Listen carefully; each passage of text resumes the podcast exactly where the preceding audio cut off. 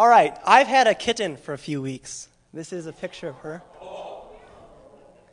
Her name is Zendaya.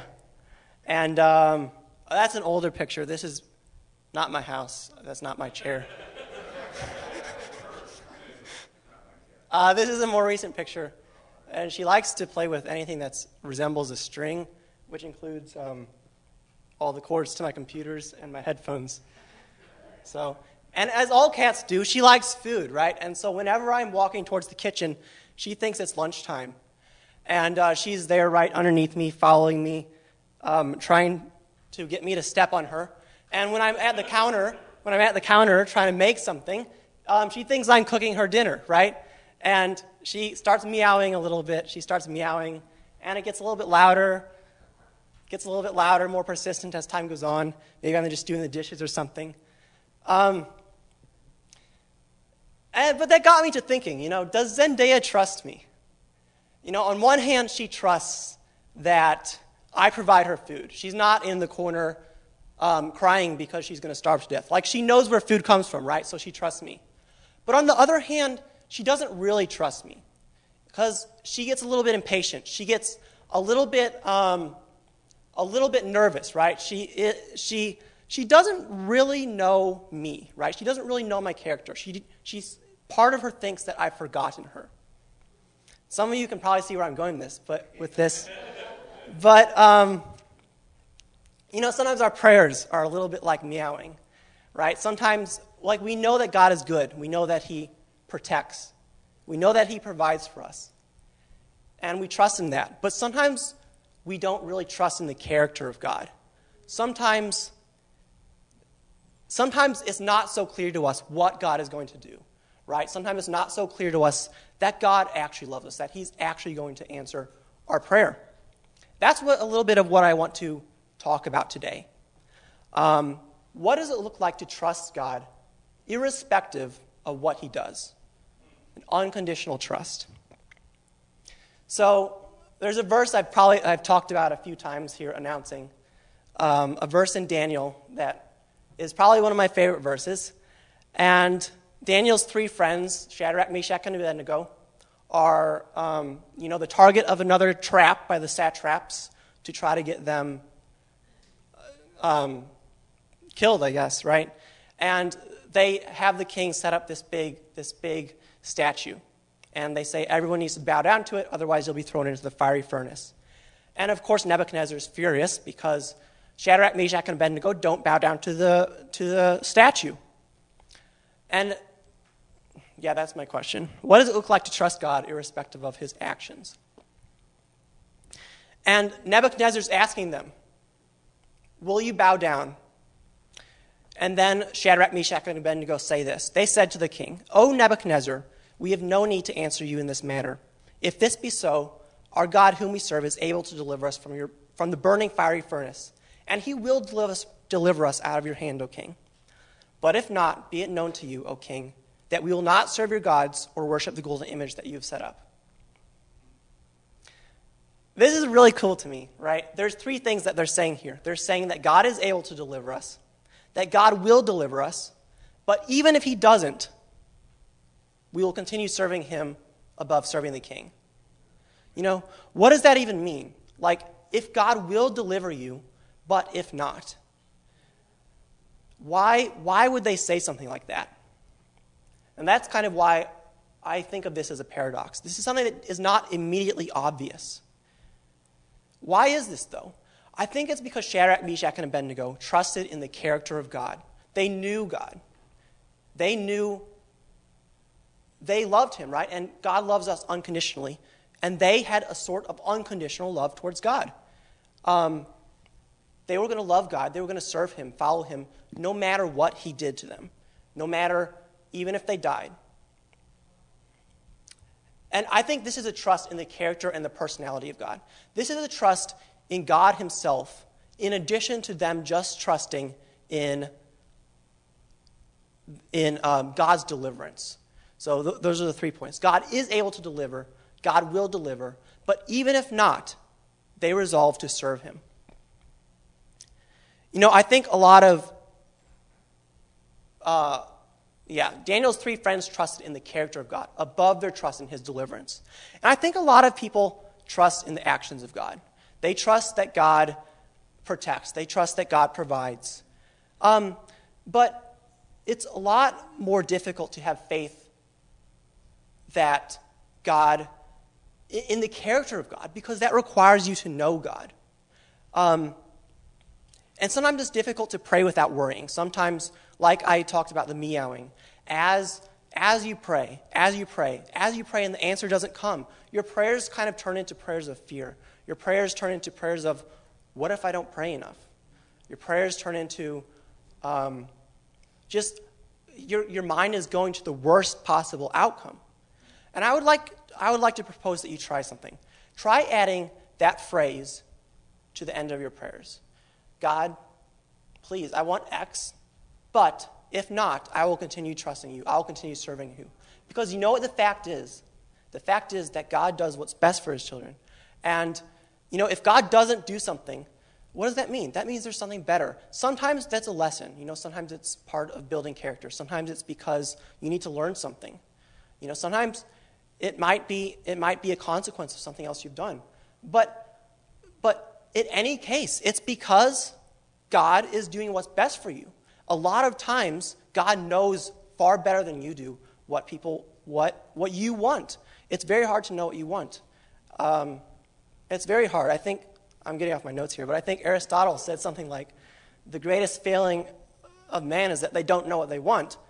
I don't know, don't quote me on that. Some philosopher said that, right? And I think it's true. We ask for things, and then we get it, and we're like, oh, okay. I didn't realize what this entailed. And God knows, right? And it's hard to say that kind of a thing because it's uncertain. It's hard to trust God even if he doesn't give you what you want because it's uncertain and people like certainty. I remember Christmas a long time ago. When I was 10-ish, I don't remember. All through these years, we always had Christmas together. The family had Christmas on Christmas Day, and we'd have breakfast, and then we'd have a Bible story, the nativity story, and then the kids would open their presents. And each kid would get one present, and then we'd open it, then get another present, and then we'd open it, and so on until everyone had opened their presents. And then we'd have the whole day to play with our presents and build our Lego set or Connect set or whatever it was. And then at the end of the day, my parents would open their presents. And this was usually after dinner, right? This was after dinner. We'd kind of sit and watch them open their presents. And I used to wonder, how were they able to wait for so long?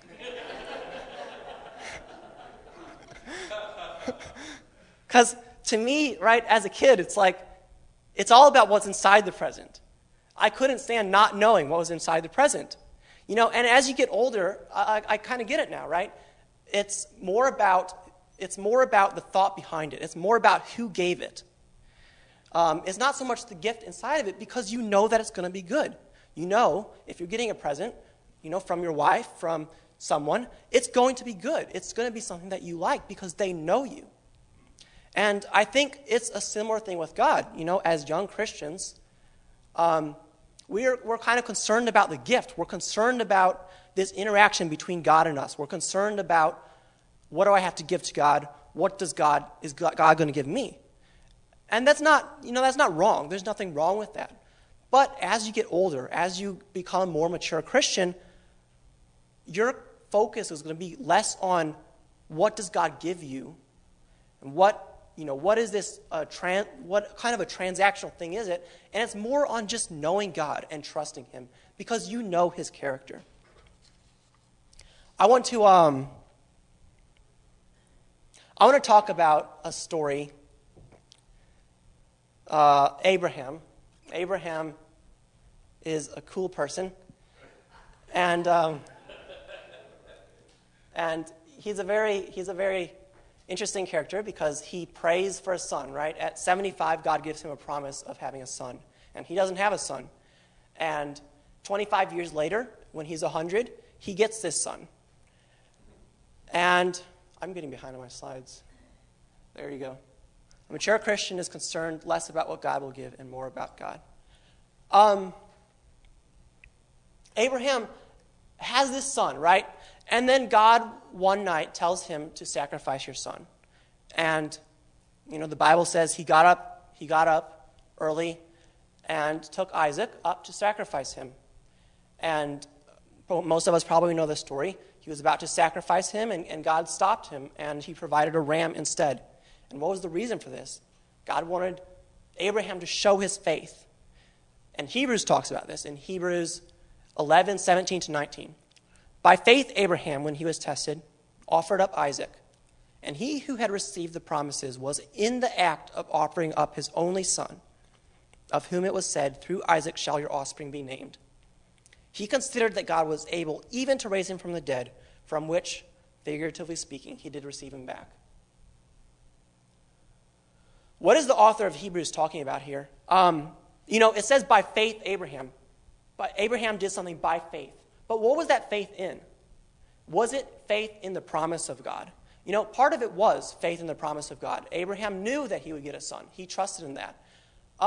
But part of it was so much more than that. If Abraham had just trusted in the promise that he would have a son, there would have been a lot more hesitation. There would have been a lot more back and forth, like, God, do you really want me to do this? Is this really, like, how can your plan succeed if I kill my son? Because this is your promise to me. But I think the solution is that Abraham's faith was in a lot more than just this promise that he received. His faith was in God himself. And you know, there's another verse in Romans 4:20 to 22 that talks about this. It says, no unbelief made him waver concerning the promise of God, but he grew strong in his faith as he gave glory to God, fully convinced that God was able to do what he had promised. This is why his faith was counted to him as righteousness. Abraham was fully convinced. You know, to be convinced of something, convinced is a verb, right? It's something that happens. And Abraham was convinced because of something. It wasn't just him, like, being confident. It wasn't just him, like, believing more. He was convinced because of what he saw God do. And as he was convinced, he gave glory to God. And as he gave glory to God, his faith grew strong. And I want to propose to you that you are convinced because of something. You are convinced. You have faith because of what you see God do. No sermon is complete without a little bit of Greek. So I... I took a look at that word. This is the convinced. This is the convinced in Romans, in Romans 4:21. This is the convinced. It means fully assured or fully persuaded. So other translations say fully assured or fully persuaded. So Abraham was convinced. He was assured. He was persuaded. Those are all verbs. They're because of something. Abraham, it was because of what God had shown him. That was the reason that he had faith. That was the reason he gave glory to God. And that was because Abraham knew the character of God, I think. You know, when you think of someone who is convinced in the Bible, when you think of someone who's convinced, fully convinced, you think of Job, right? Yeah. Job, the whole story of Job, I think it's 50 chapters. It's him back and forth with his friends, back and forth with God. He's convinced. Why is he convinced? Because he knows God. I'm just going to go a little bit quickly through some.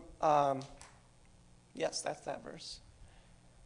And I'm going to go through some Job verses just to show us what we're dealing with. So Job says, "Even today my complaint is bitter. His hand is heavy in spite of my groaning. If only I knew where to find him. If only I could go to his dwelling. I would state my case before him and fill my mouth with arguments. I would find out what he would answer me and consider what he would say to me. Would he vigorously oppose me? No, he would not press charges against me. There the upright can establish their innocence before him, and there I will be delivered forever from my judge." Job is confident before God because he knows God. God is not just some abstract concept. He doesn't just know of God because of what people have told him. He doesn't just know God because he knows God forgives. Like it's so much more than that. It's deeper than that. He knows God, and he knows how God thinks of him. He knows how God thinks of him. That's such an incredible concept, to know how God thinks of you. You know, I'm going to talk about that a little bit later on. But Job knew how God thought of him. And I thought for a long time Job was confident because he was blameless, because he knew that he hadn't sinned. But that's not even the case. We see here in Job 7:20-21, he says, "If I sin, what do I do to you, you watcher of mankind? Why have you made me your mark? Why have I become a burden to you? Why do you not pardon my transgression and take away my iniquity? For now I shall lie in the earth. You will seek me, but I shall not be." Job knows the character of God. He knows that God takes away transgression and pardons iniquity. He knows that because he's interacted with God. And he's even it's kind of funny in the last verse. He's it's like a threat. He's kind of threatening God. I shall lie in the earth. You will see me. I'm going to die, God. You know, this David kind of does the same thing. I don't have it here, but he says something like, can the dust praise you? Can the dust give you glory, God? Like, if I die, that's not good for you, God. Right? This is a confidence with God that you can tell him things like this. This is a goal. This is something that's possible. And how does this happen? It happens through interacting with God, through seeking God. One final verse from Job. He says, "Though he slay me, I will hope in him. Yet I will argue my ways to his face." This is in my mind, this is similar to the first verse from Daniel, where Daniel says, where Shadrach, Meshach, and Abednego say, "Even if not, I trust in God." I'm paraphrasing, but "though he slay me, I will hope in him." That's what Job is saying. And this is the same mentality. This is this mentality of, my knowledge of God himself is even deeper than any fact I know about God. This is the kind of trust that moves mountains. And I'm kind of making a cycle here. I want to show something, but the last piece in the puzzle is Matthew 21:21-22. "And Jesus answered them, 'Truly I say to you, if you have faith and do not doubt, you will not only do what has been done to the fig tree, but even if you say to the mountain, be taken up and thrown into the sea, it will happen. And whatever you ask in prayer, you will receive if you have faith.'" So when you have faith like that, you can move mountains. And faith moves mountains, and we have a full cycle. So I think this is something that's very interesting. This is a concept that I think about as steps you take with God. You take a step, and God takes a step. When you see God's character, when you know God's character, you give glory to God, like that Romans verse. Like Abraham gave glory to God, then he was convicted, he was assured and persuaded, and that gave him faith. And from that faith, you move mountains, and then you see more of God's character. When you see what God does, it gives you, it just goes round and round. And this is, I think, God wants us to ask for stuff. God wants us to ask for big things. He doesn't want us to live lives afraid to ask for things. I think sometimes we're like, what if God doesn't want it? What if God says no? What if it's not his will? But God wants you to ask for stuff, because if he doesn't give you that, he's going to show you something better. And he's going to let you see his character, even if he doesn't give you it. He's going to let you see his character. And you're going to give glory to God, and you're going to have faith. You're going to have more faith for the next time. And this isn't easy. This is an entire life thing. This is an entire life change. It's like getting married. If someone were to get married and just kind of treat it as something they do on the side, it doesn't work, right? Like, that is not how you think about getting married. When you get married, it's your entire life is different, right? You have to adapt. There will be things that don't change, but the mindset is that whatever needs to change will change for you, because I love you. And that's the same way it should be with God.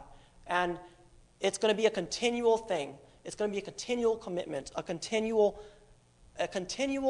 act of committing your life to God, a continual act of seeking Him. And what is seeking God? I think a lot of times we think seeking God is, and we're right. I mean, we think it's reading the Bible and praying more and this kind of thing. That's good. That's good. But I think there's a lot of times that we don't,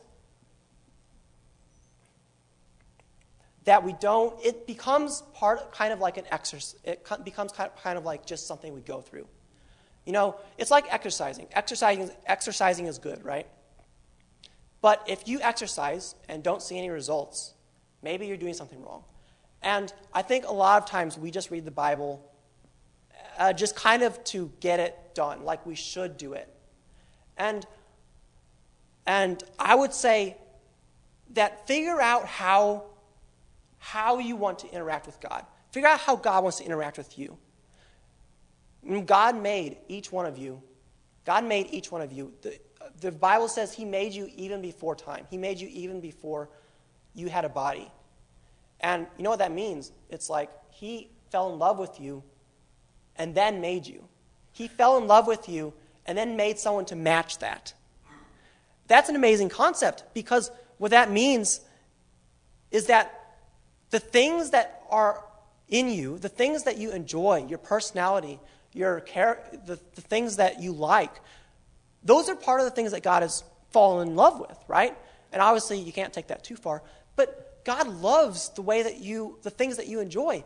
Say you enjoy painting. And the things that you enjoy are reflections on God's character, because we're made in His image. Say you enjoy painting. God painted the whole earth. He painted the sky. And connect with Him over that.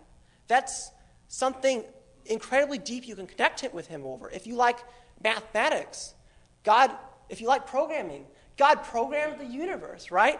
And it's incredibly cool to look into how it was done and how everything fits together. Like everything, I think every single person has something they can connect with God over. And after some time, you will love reading the Bible. You will love praying.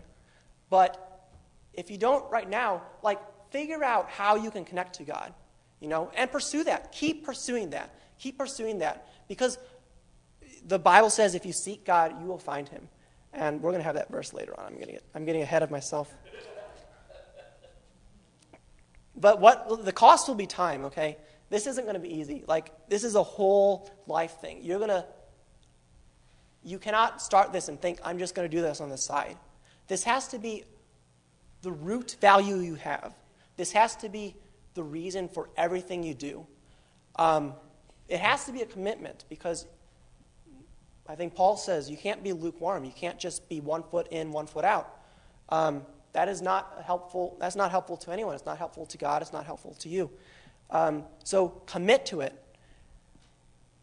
And another thing I would say is that your interactions with God, I think for a long time I wanted God to speak to me. I wanted God to speak words to me. And I think that's good. But I think what's even better is to be able to feel God's heart, to be able to let God put a feeling inside of you. English is this language that we have that's meant to convey feelings. It's meant to convey something. It's meant to convey information. But it doesn't convey feelings very well. You can't tell someone how you feel. That's the reason that we have the Psalms. Songs and poems are better at conveying feelings than just speaking. Songs and poems are better at conveying feelings than just thinking or than just speaking. That's why we have the Psalms. If the world could know, if every person could know exactly how David felt, I think they'd be all about that in a second, right? Because they could feel it. And they'd be like, I want that. If the world could know how God feels about each one of us, I think it would overwhelm us. We would all instantly fall in love with Him because of how much He loves us. And the English that we have to convey these things is so inadequate to communicate that. And so when you're listening to God, don't just listen for him to speak, but listen to feel what his heart is. Listen to feel how he thinks about you. This goes back to what I was saying earlier about know how God sees you. You know, feel that, and it'll change your life. Jeremiah 9:23-24 says, "Let not the wise man boast in his wisdom. Let not the mighty man boast in his might. Let not the rich man boast in his riches. But let him who boasts boast in this, that he understands and knows me, that I am the Lord who practices steadfast love, justice, and righteousness in the earth. For in these things I delight, declares the Lord."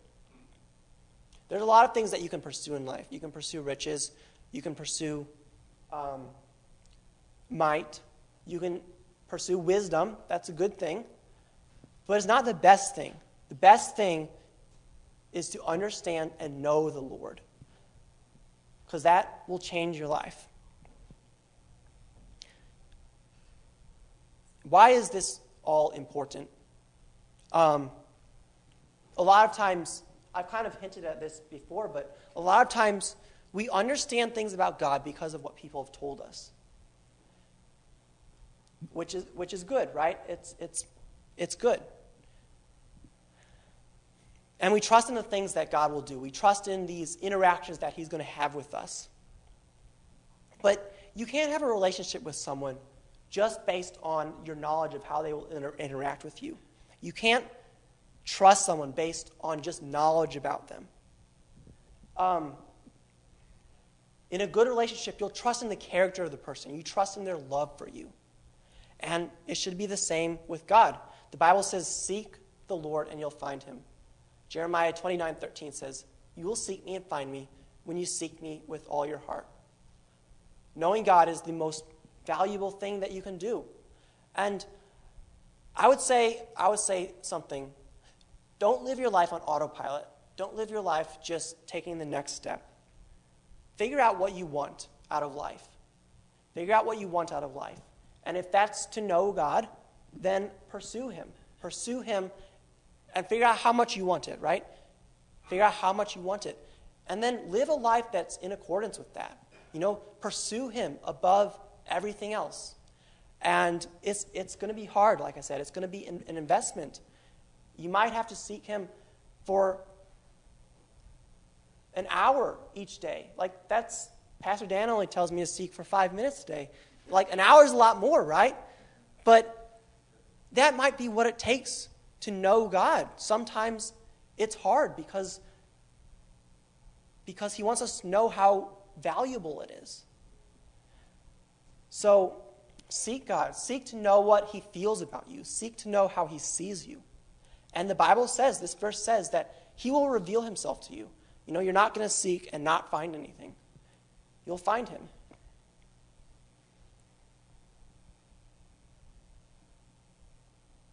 So that's my encouragement to all of you. And I got to change my ending a little bit. But that's my encouragement. You know, seek God. And like Daniel said, like Shadrach, Meshach, and Abednego said, just trust in God more than anything. You trust that he will do. And I think there's something incredibly powerful with that. I think that's the kind of faith that moves mountains. It's not just trying to believe more.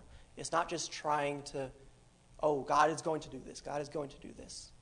I've tried that, and it doesn't really work. Seek to know God, understand his character, have faith in him, and I think it'll change your life. Thank you.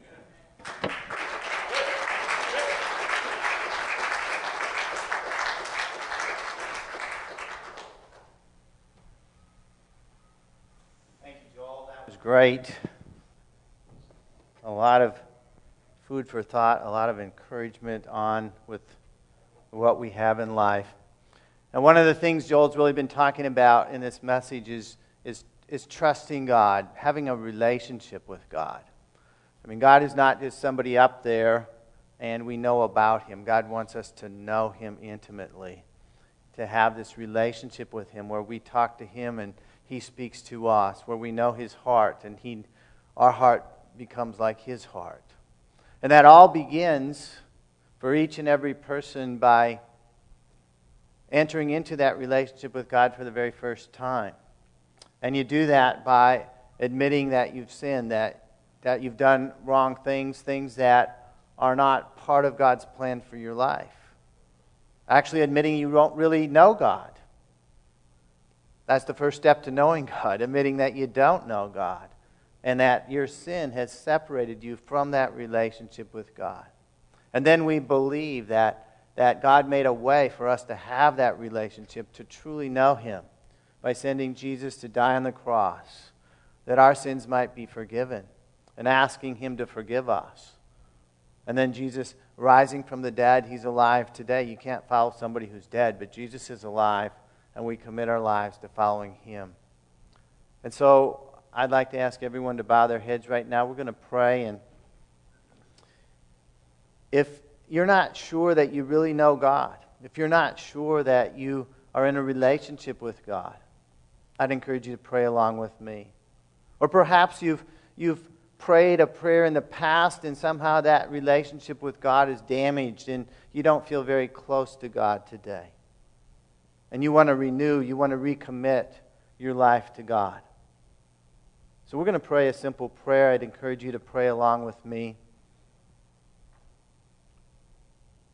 so that you can know the God who created you, so that you can have a relationship with him each and every day of your life here on this earth that's going to continue for eternity.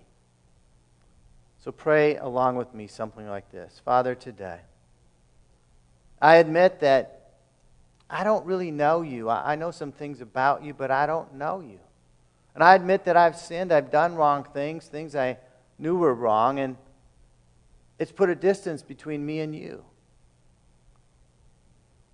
But I believe that Jesus died on the cross. I don't fully understand it, but he died that my sins might be forgiven. He paid the price for my sins, the penalty for my sins. And I ask you to forgive me today. Take away my guilt. Take away that barrier between me and you. Come into my life. Change me. I believe Jesus is alive today. He rose from the dead, and I commit myself to following him as my Lord and Savior. I commit myself to getting to know him better and better. Thank you for what you're doing in my life.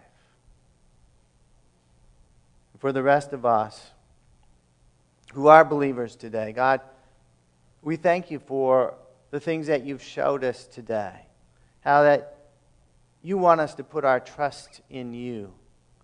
No matter what's going on, no matter what happens in our lives. And even if you lead us, as you lead some people to give up their lives for you, it's okay. Because we're going to spend eternity with you. Thank you that a relationship with you is the most important thing in life. And God, today we commit our lives to building that relationship in a new way, in a fresh way. To making that our highest priority in life. To knowing you.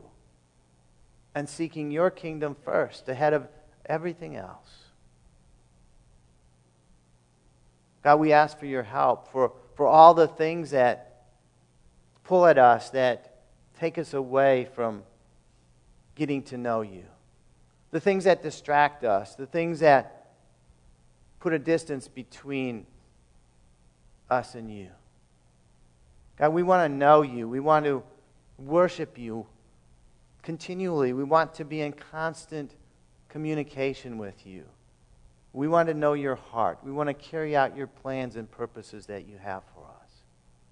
And we thank you that that's possible, that that's your will for our lives. And we look forward to the things that you have for us in life. the plans, the good plans, that you have the best possible plans, that best possible way we could live out our lives is your plan for our lives. We pray, God, that each and every person here would walk in that plan that you have for them, would find joy in that unique plan created just for them. It's in Jesus' name that we pray. Amen.